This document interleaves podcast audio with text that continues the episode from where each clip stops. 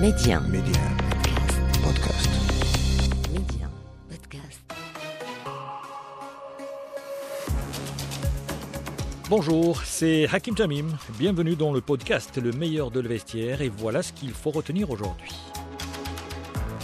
On a vu euh, Capello, on a vu euh, Cassano critiquer le joueur, la star portugaise engagée justement pour gagner cette Ligue des Champions.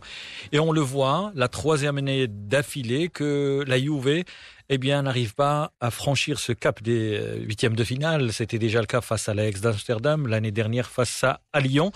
Et euh, son avenir euh, s'écrit en pointillé. Est-ce que c'est possible de se séparer de Cristiano Simone? Je pense que la Juve aujourd'hui ne ferme aucune porte, même si avant les matchs, encore les, directeurs de football de la Juve, Fabio Paratici, disait on a la chance d'avoir encore un an de contrat de Cristiano, c'est tôt pour parler de l'avenir, mais mais aujourd'hui Cristiano Ronaldo, c'est un investissement qui n'est pas rentable à niveau économique, qui n'est pas rentable à niveau sportif concernant la Ligue des Champions.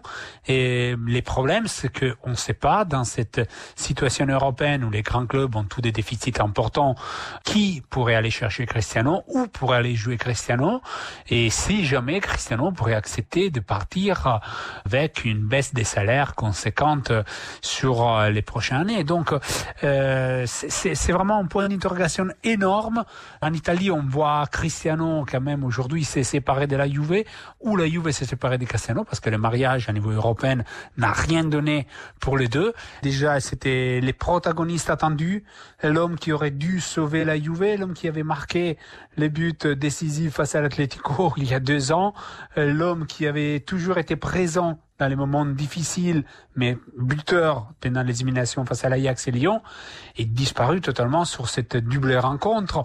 C'était suffisant en but de Cristiano à un certain moment, euh, sur les 2-1 avec encore 30 minutes à jouer et une en plus, la Juve, on sentait qu'il y avait les occasions, qu'il y avait la situation dans semaine et tout le monde voyait Cristiano arriver en sauveur, sauf se rendre compte que petit à petit, il était toujours plus loin du jeu, jusqu'à s'exilier dans les dernières minutes sur un côté, à gauche, à droite, sans jamais aller chercher un ballon, la surface, une occasion. Et quand il a eu de la tête, il a raté totalement les cadres. Euh, Au-delà de ça, il a été protagoniste négatif et donc euh, pris comme coupable sur le but du Porto, celui qui change tout, les, les coups francs, quand il euh, euh, se tourne les dos au ballon, il laisse passer entre ses jambes, accusé par les supporters, mais aussi par une grande voix, euh, grande voix du football italien comme Fabio Capello, qui en direct sur la télé italienne qui diffusait les matchs disait c'est inadmissible ce qu'il a fait Cristiano, mais c'est inadmissible qu'il n'a pas été présent, pratiquement insuffisant, pire note sur toutes les journaux italiens. Aujourd'hui, celui qui devait être l'héros, les symboles de cette Juve, c'est devenu les symboles d'un échec. Mais au-delà de ça, il y a la théorie, il y a les rêves, il y a les mots, il y a la pratique. La pratique, c'est un contrat lourde, très lourde, comme il y en a peu dans le monde entier. Et la Juve qui a encore une an d'obligation, idem pour Cristiano.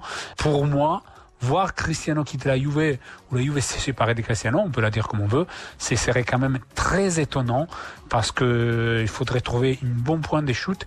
Il n'y en a pas beaucoup, sauf si à Madrid, à un certain moment, ils sentent la nostalgie. Rendez-vous demain pour un nouvel épisode du meilleur de le vestiaire. Pour ne rien rater du football chez nous et dans le monde, abonnez-vous à ce podcast pour être les premiers à recevoir les derniers épisodes.